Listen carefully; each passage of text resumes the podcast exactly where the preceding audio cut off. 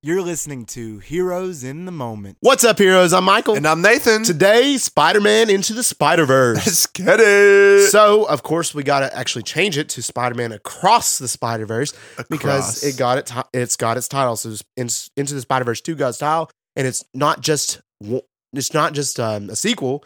It is part one of another movie. Which I thought was really cool. Why are they doing a part one after they've already done one movie? Well, I'm assuming what's happening here is that, you know, they had Spider-Man Into the Spider-Verse, and it's kind of its own standalone movie, to be honest. Like, It really is. It could have been its own movie. It didn't really need a sequel necessarily anyway. It's kind of bad, in my personal opinion. Bad? I didn't like it. Well, maybe not bad. I didn't enjoy it. Really? It was hard to follow. I really enjoyed it. It doesn't help. I only watched it once, so. Yeah, I mean, we probably need to rewatch it again. Yeah, I need to personally. I mean, I've only watched it once too, but I enjoyed it. I don't think it's the best Spider-Man movie like people say it is.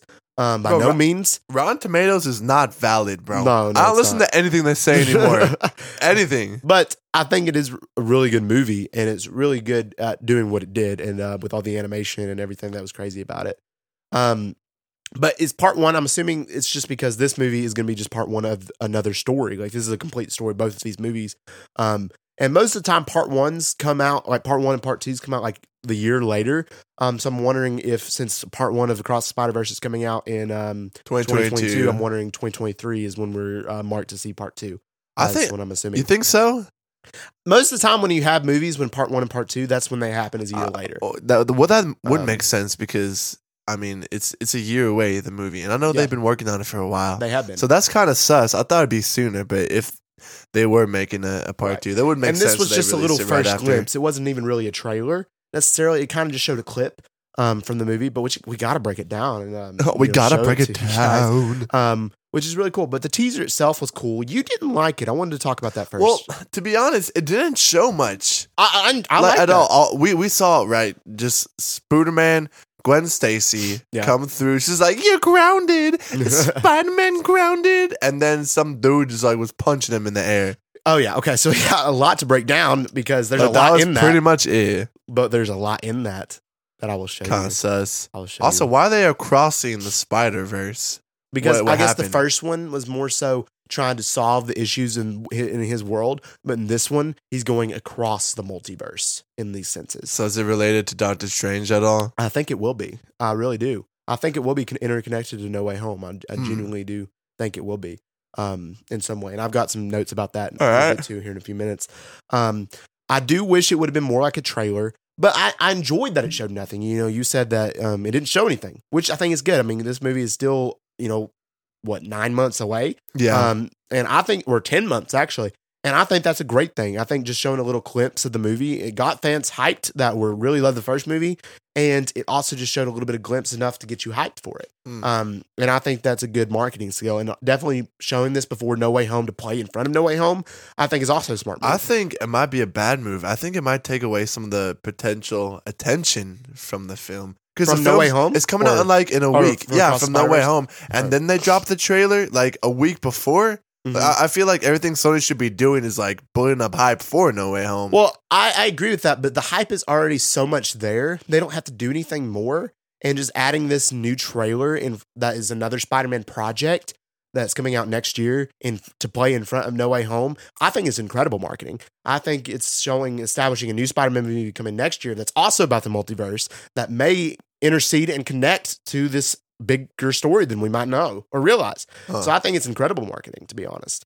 And I mean, Spider-Man, I mean, what a time to be a Spider-Man fan, to be completely honest with you. I mean, we're getting No Way Home. Tom Holland's already got confirmed to get another trilogy. Thank you, Sony. Yes, thank you, Sony. And we got Across the Spider-Verse Part 1. We know we're getting a Part 2. We got Morbius. We got other villains confirmed and rumored to be getting movies. And we got the Marvel Disney Plus show. And we got the Disney Plus show of, what's it called again? Spider-Man. Is it? I forgot what it's called. I can't remember what it's called. But it's about freshman year. We got that coming out. So what a time to be a Spider-Man fan. And they are killing it with his character. And his popularity right now is soaring. So I'm super excited and glad. And obviously it's super dope to see that for real. For No Way Home. So let's get into the initial teaser, or I guess first look is what they're titling it for, Across the Spider-Verse Part 1. I think the animation is incredible.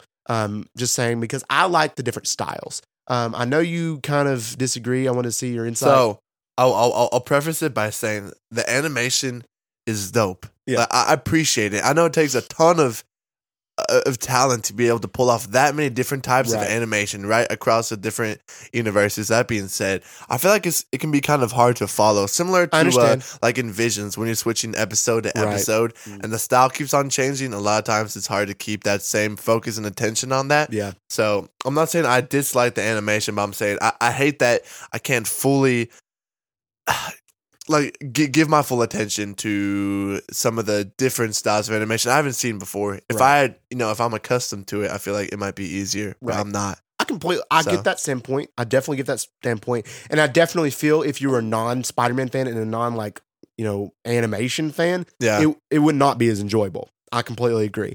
But I do love how it's different style. It's different. I like the different word.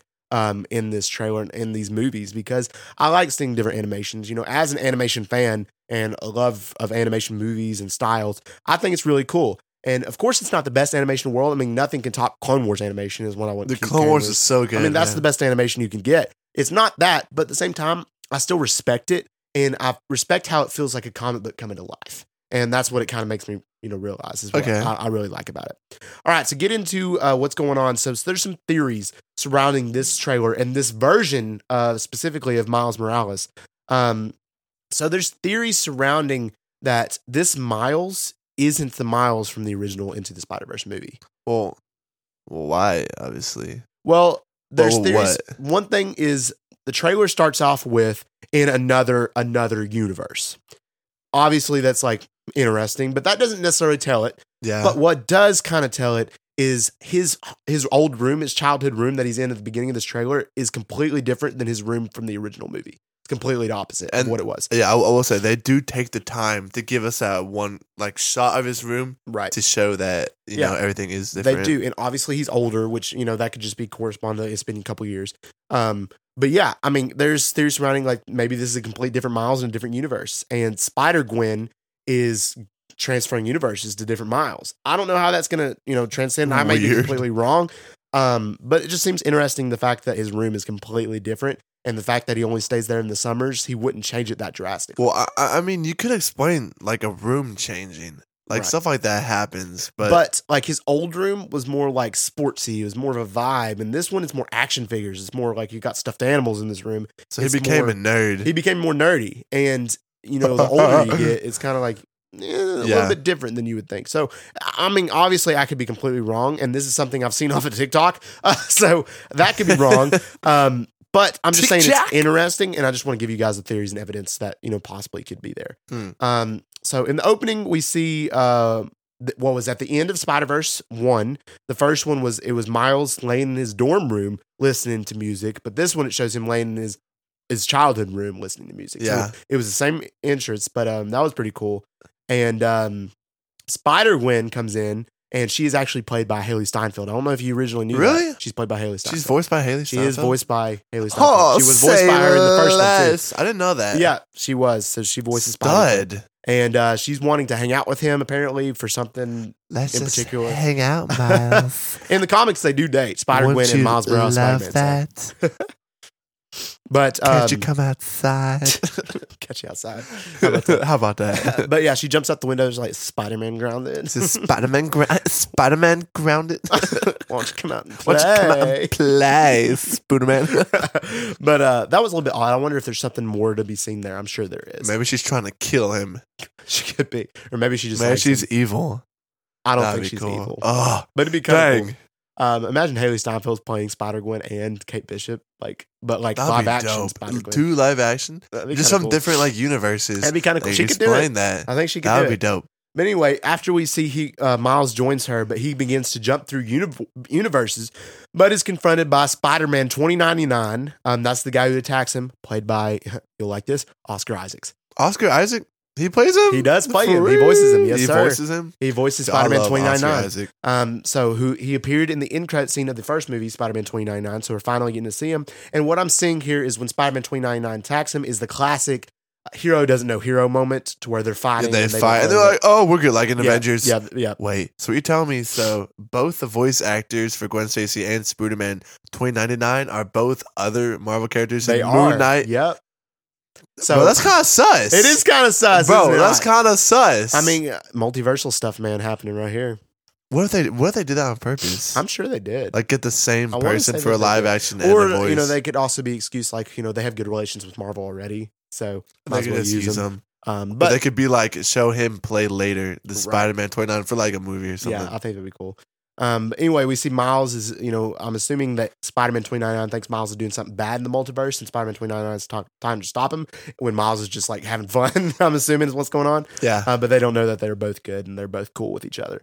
But there are theories surrounding Miles Morales. You know, when we've been talking about No Way Home and the multiverse and everything, so there's theories that suggest that Miles Morales might be sucked into the MCU timeline because of this multiversal break happening and going on. So this Miles Morales be sucked into the MCU timeline and be a live action Miles Morales. Yes. It's like, oh no, please don't suck me into the timeline. It's like, it would be a shame if that happened. Oh! Yes. He's like, what's up, guys? I'm in the MCU now. But I think that'd be kind of cool. There's been theories suggesting that the No Way Home end credit scene will give a huge hint to Miles Morales, and like he'll be in it. Well, didn't they hint it in like the first? They hinted in Homecoming with Donald Glover. They hinted that he's, you know, his uncle, which I'm sure they'll have him be his uncle in the future. Yeah, but they're saying that he's going to be in it in the end credits. That would be perfect. I think that would be introduction. Perfect. I think it would be. Introduce him at the end of Tom Holland's trilogy, and then, you know, push him forward further in the next one to give him his own movie. I agree, and a lot of people say that he'll be in Spider-Man 4 and he'll have a larger role, which I think would be really cool to see him in Spider-Man 4, Tom Holland Spider-Man. Yeah. So that would be, I think that would be really dope. And just to see all this stuff happen and take place. And, you know, who knows? Maybe the animated Miles Morales will be the MCU Miles Morales. We just don't know yet. So I think that'd be cool because, you know, now seeing what all Sony's doing in Venom crossover, anything is truly possible. It's possible. And everything's in their hands right now. And like with No Way Home coming out, we really truly don't know what to expect. And I'm hyped, personally. All right, guys. If you enjoyed this episode, please let us know by giving us a review and giving us a download. If you like our episodes, go check out our latest one where we break down Hawkeye episode 3. Do it. And then also look forward to this Thursday, dropping really early in the morning, me and Michael dropping Hawkeye episode 4. Hopefully we see Kingpin. Dude, everyone's saying we're going to see Kingpin. I hope so bad. So I hope so. So be sure, check that out Thursday morning. All right. And as always, we love you guys 3,000.